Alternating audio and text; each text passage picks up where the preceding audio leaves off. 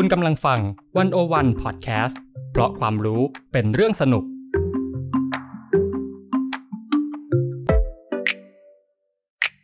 One O One In Focus เจาะไฮไลท์เด่น เศรษฐกิจสังคมการเมืองทั้งไทยและเทศ โดยกองบรรณาธิการ The One O One dot world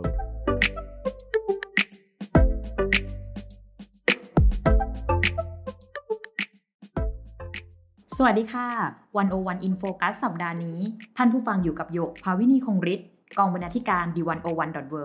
และอ้ายภาวันธนาเลิศสมบูรณ์จากกองบรรณาธิการ The One O One dot world ค่ะ นับตั้งแต่การระบาดของโควิด -19 เมื่อช่วงปลายปี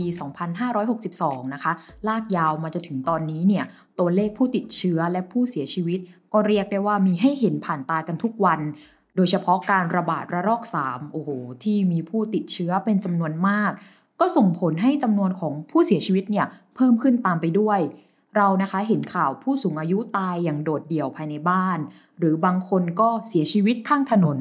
หรือต่อให้เป็นญาติสนิทเนี่ยการตายในยุคโควิดก็เศร้า เพราะว่าแค่โอกาสจะร่ำลาเนี่ยก็ไม่มีเลยค่ะ แต่ถึงความตายจากโควิด -19 เนี่ยจะเป็นความตายที่ไม่พึงปรารถนานะคะ ด้านหนึ่งเนี่ยมันก็เป็นสถานการณ์ที่บีบให้สังคมไทย ต้องมาจับเข่าคุยกันเรื่องความตายกันอย่างจริงจัง เพราะวิกฤตโควิดเนี่ยได้เผยออกมาให้เห็นแล้วว่า พวกเราต่างไม่รู้ว่าจะรับมือกับความตาย และกระบวนการจัดการร่างหลังความตายที่เปลี่ยนไปอย่างไรขนาดเดียวกันภาพใหญ่อย่างรัฐเองเนี่ยก็ไม่มีกลไกในการรองรับผู้เสียชีวิตจำนวนมากของแต่ละพื้นที่ หรือไม่มีการสื่อสารอย่างชัดเจนว่าควรปฏิบัติต่อศพผู้ติดเชื้อแบบไหนวันโอวันอินโฟกัสสัปดาห์นี้ค่ะ ชวนคุยกันเรื่องความตายในฐานะส่วนหนึ่งของชีวิตมนุษย์ ผ่านบทความ มรณกรรมเลิกอำพราง สนทนาเรื่องความตายกับภาวิกาศรีรัตนบัน ในวันที่โรคระบาดทำให้เราไม่อาจตายดี โดยอ้ายภาวันธนาเลิศสมบูรณ์ค่ะ สวัสดีค่ะอ้าย สวัสดีค่ะโยกอ้ายคะหยกคิดว่าเราอาจจะเริ่มกันจากคำถามนี้ก็ได้ค่ะว่า ความตายในยุคนี้เนี่ยมันมีทฤษฎีอะไรมาอธิบายได้ไหมคะ ว่าความตายจากโรคระบาดเนี่ยมันจัดว่าเป็นความตายแบบไหน ได้เลยค่ะ จากการที่อ้ายได้ไปสนทนากับอาจารย์ภาวิกามาเนี่ยอาจารย์ก็ได้บอกแก่เราว่า การตายจากโรคระบาดอย่างเช่นโควิด -19 เนี่ยนะคะ มันเป็นการตายจากความเสี่ยงทางสังคมค่ะ ซึ่งการตายจากความเสี่ยงทางสังคมเนี่ยมันคือการที่เรามีโอกาสตายมากขึ้น จากปัจจัยแฝงเมื่อสังคมเกิดการพัฒนาไปในทิศทางที่เสี่ยงภัยค่ะ ยกตัวอย่างเช่น การพัฒนาอุตสาหกรรมเนี่ยทำให้เกิดมลพิษ การพัฒนาที่ล่วงล้ำธรรมชาติเนี่ยก็อาจทำให้เกิดภัยพิบัติน้ำท่วม ความแปรปรวนของสภาวะอากาศ หรือการเกิดโรคระบาดใหม่ ๆ หรือกระทั่ง มันอาจจะมีความขัดแย้งในสังคมมนุษย์ด้วยกันเอง จนทำให้เกิดสงคราม มีการก่อการร้าย สิ่งเหล่านี้เนี่ยมันส่งผลกระทบมาถึงเราค่ะทำให้เราเนี่ยเสี่ยงต่อการตายไม่ว่าจะเป็นจากโรคระบาดหรือภัยพิบัติ การก่อการร้ายอะไรอย่างนี้มากขึ้น อืมแล้วความตายจากโควิด -19 เนี่ยค่ะไอ้มันมีลักษณะที่ต่างไปจากความตายทั่วไปยังไงบ้างไหมคะที่เห็นเด่นชัดๆ มีแน่นอนขยก ประเด็นแรกเนี่ยอาจารย์ได้กล่าวไว้ว่า ความตายของโควิด -19 ชี้ให้เห็นความตายในวิถีหดหูแบบที่ไม่เคยเห็นมาก่อนด้วยนะคะถ้า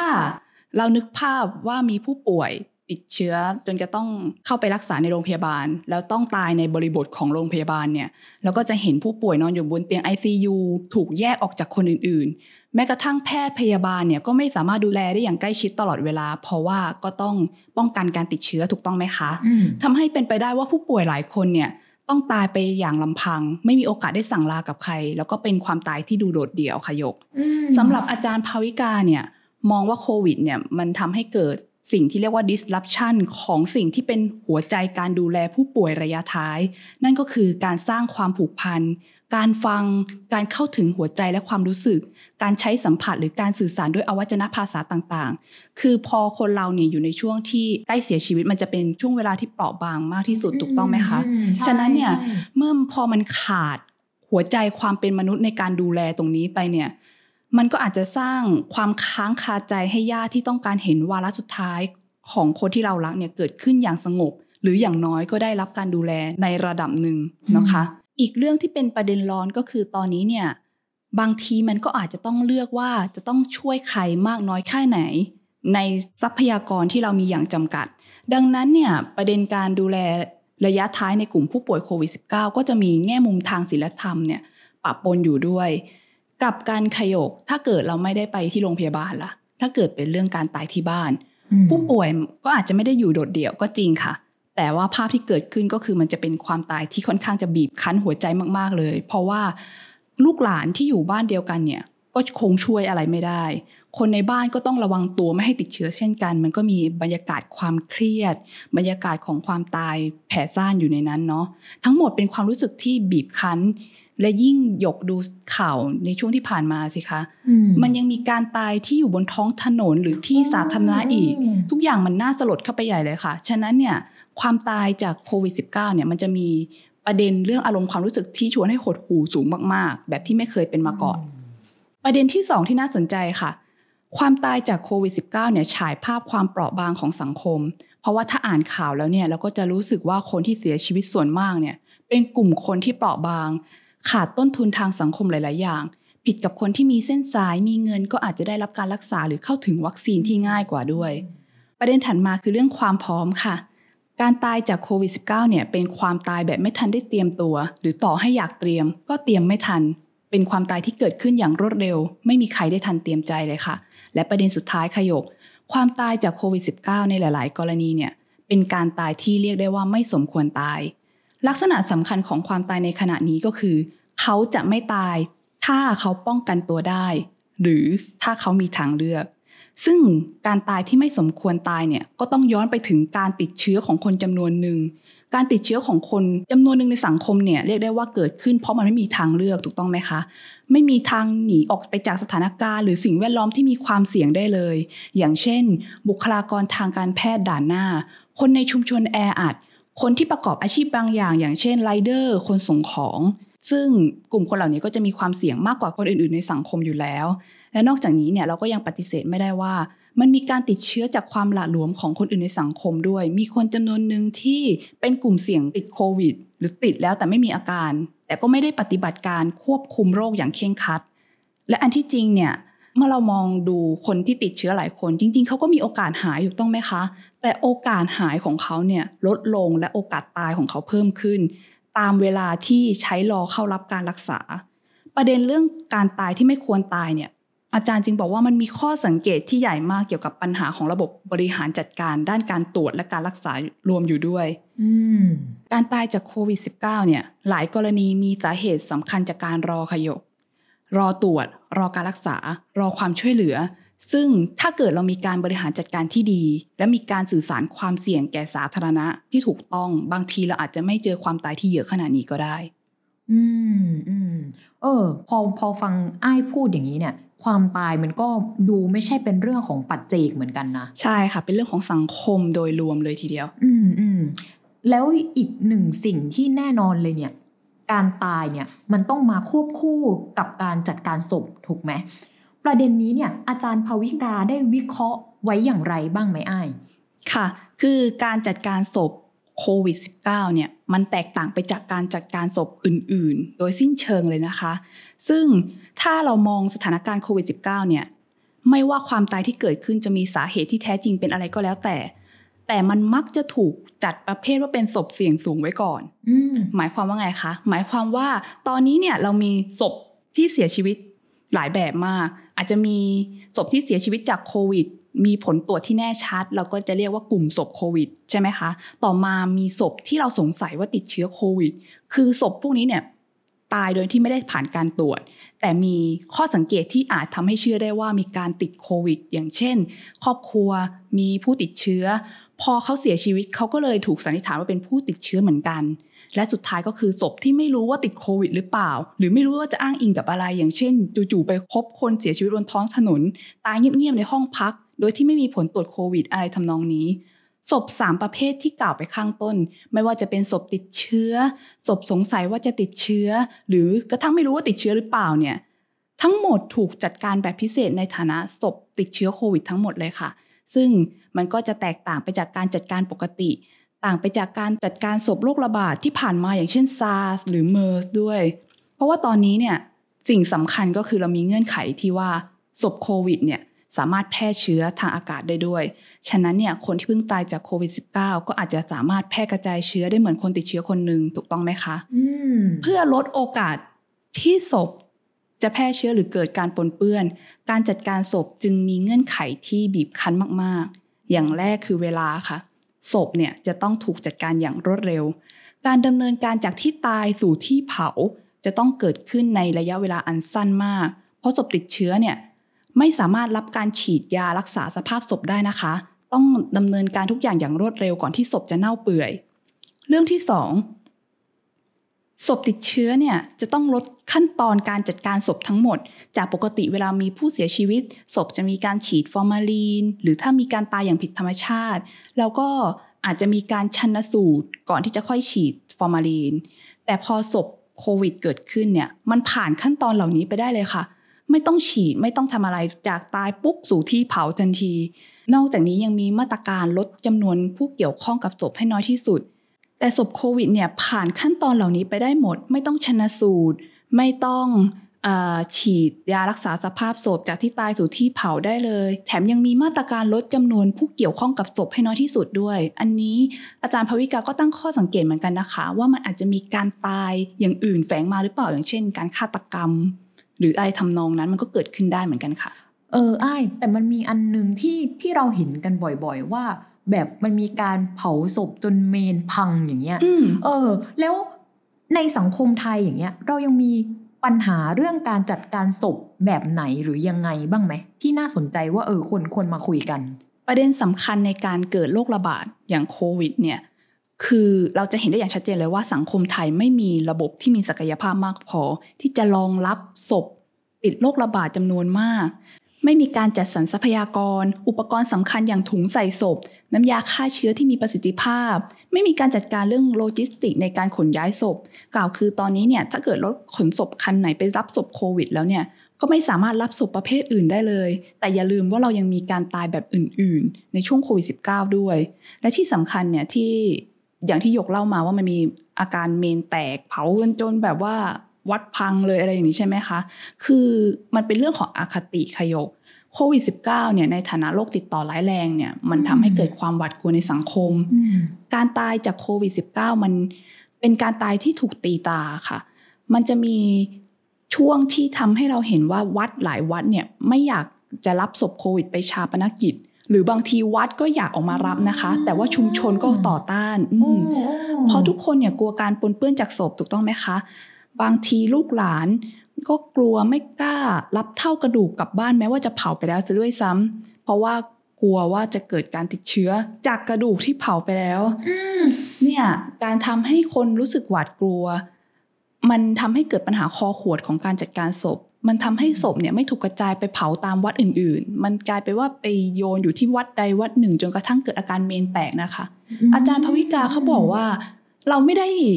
ตายเยอะถึงขั้นอินเดียที่แบบเผาไม่ทันนะคะ แต่ประเด็นก็คือเราไม่สามารถกระจายศพไปจัดการได้อย่างถูกที่อย่างมีประสิทธิภาพต่างหาก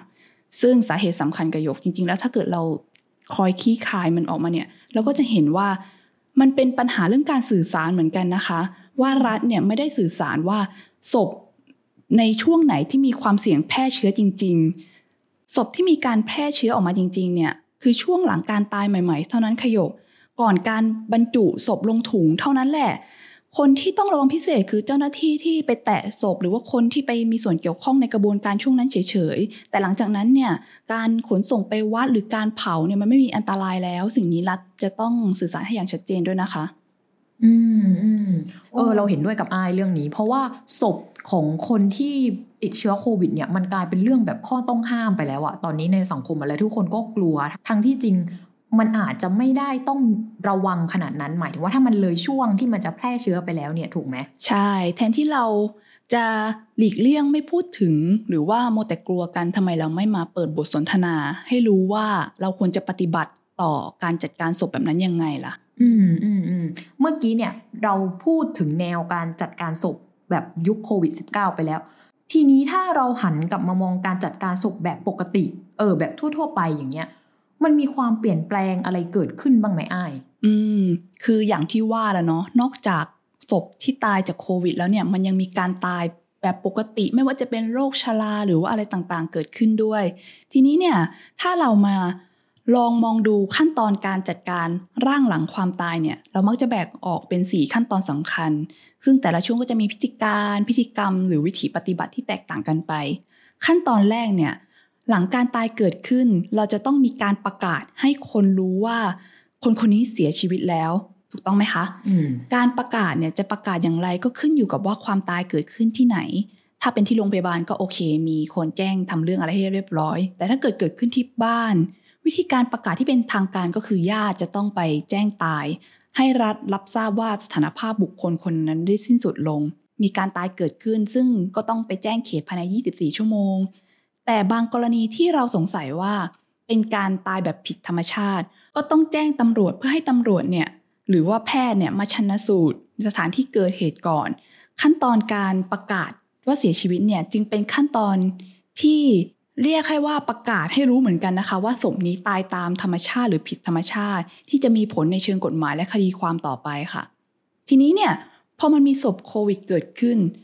ถ้าตายในโรงพยาบาลก็คงจะไม่อะไรมาก แต่ถ้าตายในกรณีหมิ่นเมย์ที่เราไม่รู้ว่าเขาติดโควิดตายหรือเปล่า ไม่ว่าจะเป็นในบ้านบนท้องถนน หรืออะไรอย่างนี้เราไม่สามารถบอกได้ละค่ะว่าว่าเขาตายเพราะอะไรถ้าเกิดยังไม่เกิดกระบวนการตรวจสอบนะคะ โควิด -19 เนี่ยจึงเข้ามาเปลี่ยนขบวนการหรือวิธีการประกาศ ว่าทุกขั้นตอนมันต้องทำการอย่างรัดกุมมากขึ้นว่าเสียชีวิตเพราะอะไรเพื่อที่บางทีอาจจะไปเพิ่มยอดผู้เสียชีวิตด้วยเนาะทีนี้เนี่ยขั้นตอนหลังจากการแจ้งตายเรียบร้อยแล้ว ทราบแน่ชัดแล้วว่าการเสียชีวิตเกิดขึ้นจากอะไร มีผลทางกฎหมายเรียบร้อยแล้ว สิ่งที่ทำต่อมาเป็นการจัดการเกี่ยวกับศพค่ะ ซึ่งก็คือการเตรียมพร้อมเพื่อให้ร่างนั้นเนี่ยนำไปประกอบพิธีต่อไป วิธีการรักษาสภาพศพต่างๆ ก็จะเชื่อมโยงถึงขั้นตอนการประกอบพิธีที่จะตามมาด้วย ปฏิบัติการสำคัญในขั้นตอนนี้ส่วนใหญ่มักจะเป็นการฉีดยารักษาสภาพศพค่ะ คือถ้าเป็นพิธีของตะวันตกเนี่ยเขาก็จะมีการฉีดศพ ตกแต่งศพ เพราะว่ามันจะมีการขั้นตอนเชิญคนมาเห็นมาล่ำลาศพกันถูกต้องไหมคะ แต่ของไทยเนี่ย อาจจะไม่ถึงขั้นนั้นเนาะอาจจะมีแค่ฉีดฟอร์มาลีนเพื่อไม่ให้ศพเน่าเปื่อย ส่งกลิ่นก่อนทำพิธี อืม แน่นอนว่าโควิด เนี่ยก็ส่งผลกระทบต่อขั้นตอนนี้เช่นกันค่ะ การฉีดยารักษาสภาพศพก่อนนำไปประกอบพิธี หรือมีเป้าหมายเพื่อให้ญาติมาล่ำลาเนี่ยทำไม่ได้แล้ว กระทั่งฉีดเพื่อตรวจชนะสูตรศพก็ทำไม่ได้ ก็อย่างที่ไอ้พูดไปเมื่อกี้ว่า มันก็อาจจะมีประเด็นเรื่องสาเหตุความตายมีการกำกวม หรือว่ามีการฆาตกรรมแฝงเกิดขึ้นได้เนาะ ทีนี้ถัดมาพอมาพูดถึงการประกอบพิธีบ้าง จะเป็นพิธีทางศาสนาหรือทางโลกเนี่ยมันก็จะเป็นเรื่องความประสงค์ของผู้เสียชีวิตและก็ญาติถูกต้องไหมคะ ปัจจุบันเราก็เห็นกันได้อยู่ว่าทำยากมาก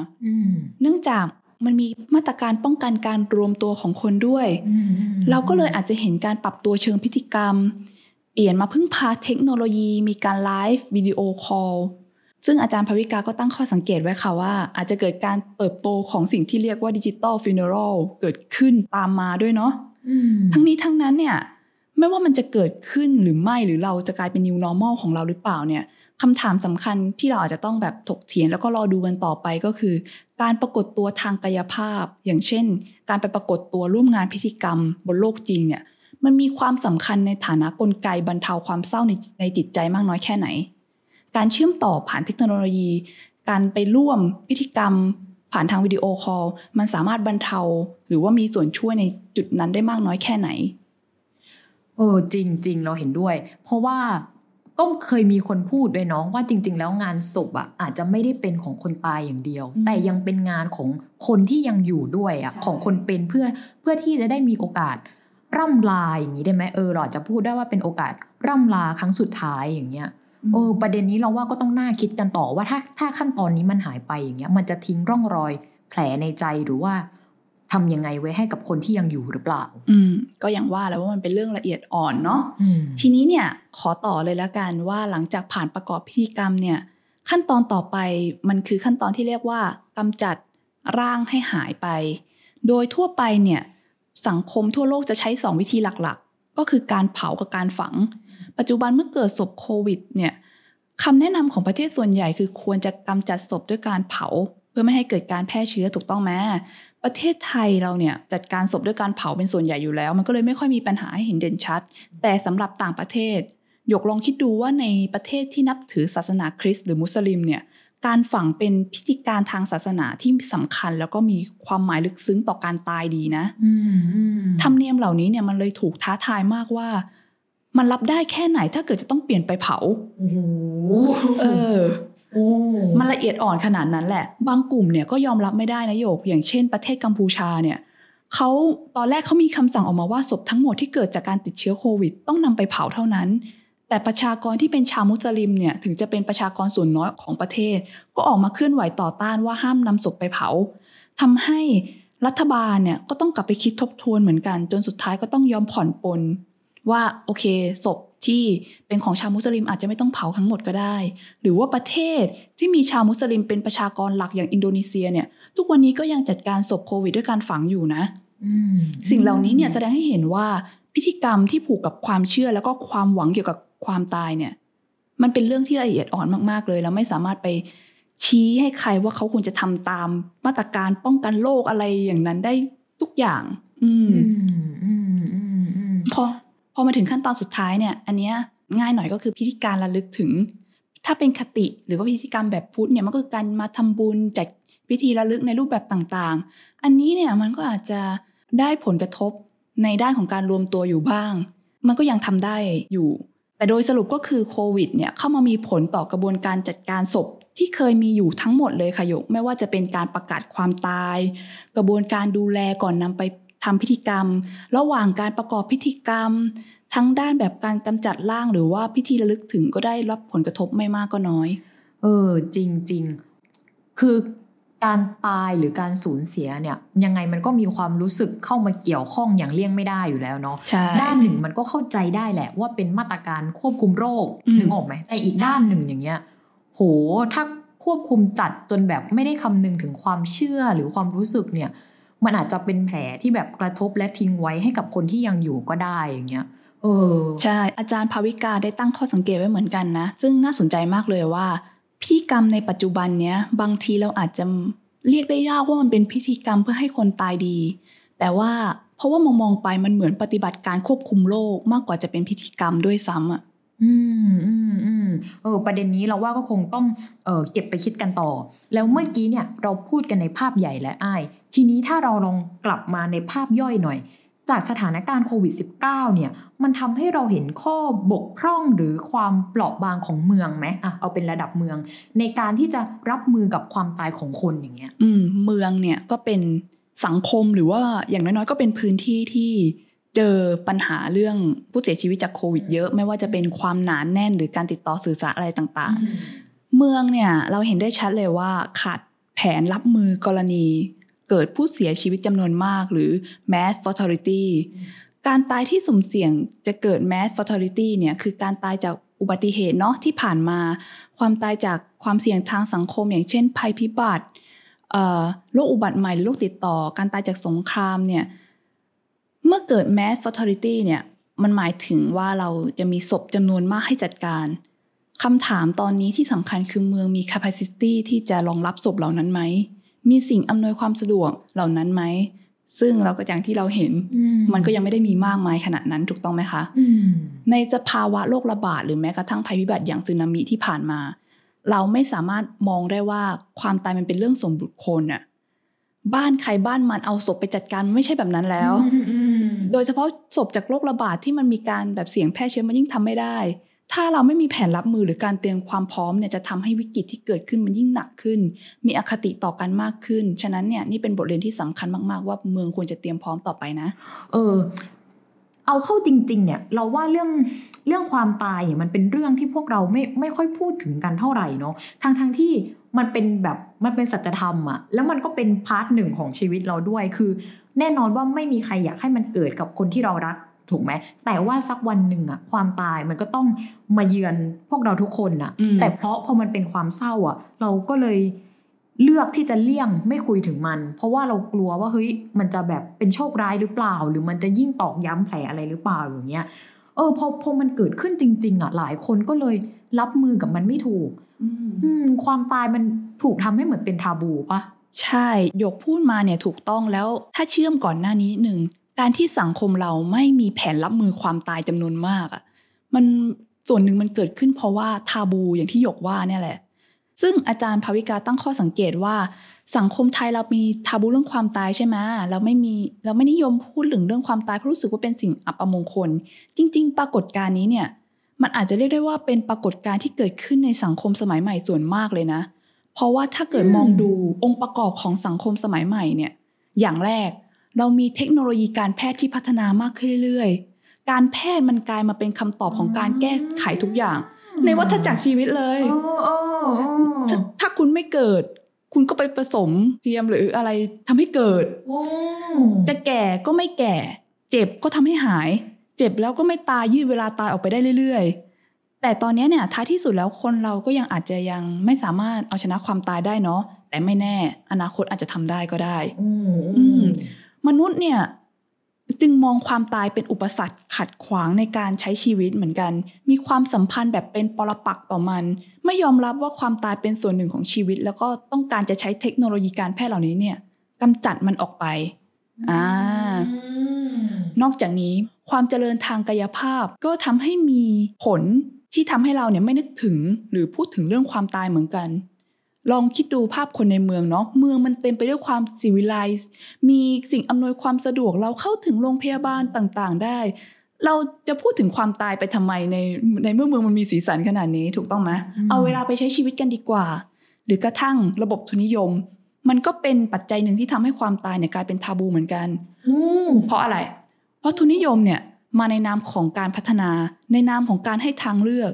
ทุนนิยมทำให้คนรู้สึกว่าถ้าเรามีเงินมากพอ จะเจ็บป่วยหรือตายเราก็สามารถใช้เงินชะลอเวลาไปได้นะ Oh my god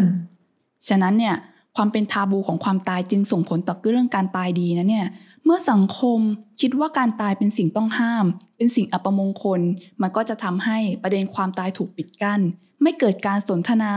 ไม่เกิดการตระหนัก ไม่เกิดการแลกเปลี่ยนว่าเราควรจะเตรียมพร้อมรับมือต่อความตายต่างๆ อย่างไร ไม่เห็นว่าเรามีทรัพยากรอำนวยความสะดวกมากน้อยแค่ไหนจะช่วยเหลือกันได้ยังไงบ้าง อีกทั้งยังปิดกั้นโอกาสที่เราอาจจะตายได้อย่างหมดห่วง ราะว่าถ้าเกิดเราถือว่าการตายอย่างหมดห่วง เป็นการตายที่ยอมรับได้ ผ่านการตระหนักมีการวางแผนจัดการตัวเองให้กับครอบครัว มีการพูดคุยกับลูกหลานถึงความต้องการของเราว่า พอเราตายแล้วจะให้จัดการเรายังไงเนาะหรือได้ขอขมาลาโทษสังเสียกันเนี่ยความเป็นทาบูนี่แหละที่มันเป็นอุปสรรคปิดกั้นไม่ให้เรามีบทสนทนาที่ปลดปล่อยตนเอง แล้วก็ยอมรับเรื่องความตายขยก อืม ดังนั้นเนี่ยไอ้ก็คิดว่า ถ้าเราอยากจะจากโลกนี้ไปอย่างมีคุณภาพเนาะหมดห่วงยอมรับได้ตายดี บางทีการเลิกปิดบังอำพรางเรื่องความตายในสังคม หันมาเรียนรู้เพื่อเข้าใจมัน อยู่ร่วมกับมันในฐานะส่วนหนึ่งของชีวิต และมีโอกาสวางแผนความตายของตัวเองได้ก็น่าจะเป็นทางเลือกที่ดี อืมอืมจริงจริงจริงจริงโห วันนี้ก็เรียกได้ว่าทำความรู้จักและเข้าใจความตายดีกว่า กันอย่างครอบคลุมทุกมิติ แล้วก็เป็นการพูดถึงความตายอย่างตรงไปตรงมาด้วยเนาะเพราะว่า และที่สำคัญสิ่งหนึ่งที่เห็นได้ชัดเลยจากการพูดคุยเนี่ย เราว่าความตายมันไม่ได้เป็นเรื่องของปัจเจกอะเออความตายมันมันเป็นเรื่องของสังคมที่ทุกคนเนี่ยจะต้องมาพูดคุยกัน เพื่อหาทางว่าเราจะจัดการกับสัจธรรมนี้ยังไง อืม หรืออย่างน้อยๆ เราก็จะยอมรับมันยังไงเนาะอืมอืมยังไงก็ขอบคุณอ้ายมาก ๆนะคะ ที่วันนี้เนี่ยมาพูดคุยแลกเปลี่ยนกันค่ะ โอเคค่ะ ขอบคุณขยกขอบคุณเช่นกันค่ะ ค่ะ และนี่คือรายการ 101 in focus นะคะ คุณผู้ฟังสามารถอ่านผลงานที่เกี่ยวข้องได้ที่เว็บไซต์ d101.world และสามารถติดตาม 101 in focus ได้ทุกสัปดาห์เช่นกันค่ะ ทาง d101.world ส่วนบทความของอ้ายเนี่ย เดี๋ยวหยกก็จะใส่ลิงก์ไว้ข้างล่างแคปชั่นนะคะ ให้ทุกคนไปหาอ่านกันได้ค่ะ ถ้าใครสนใจอยากอ่านเพิ่มเติมสำหรับวันนี้หยกภาวินีคงฤทธิ์และอ้ายภาวันธนาเลิศสมบูรณ์ พวกเราขอลากันไปก่อนค่ะ สวัสดีค่ะ สวัสดีค่ะ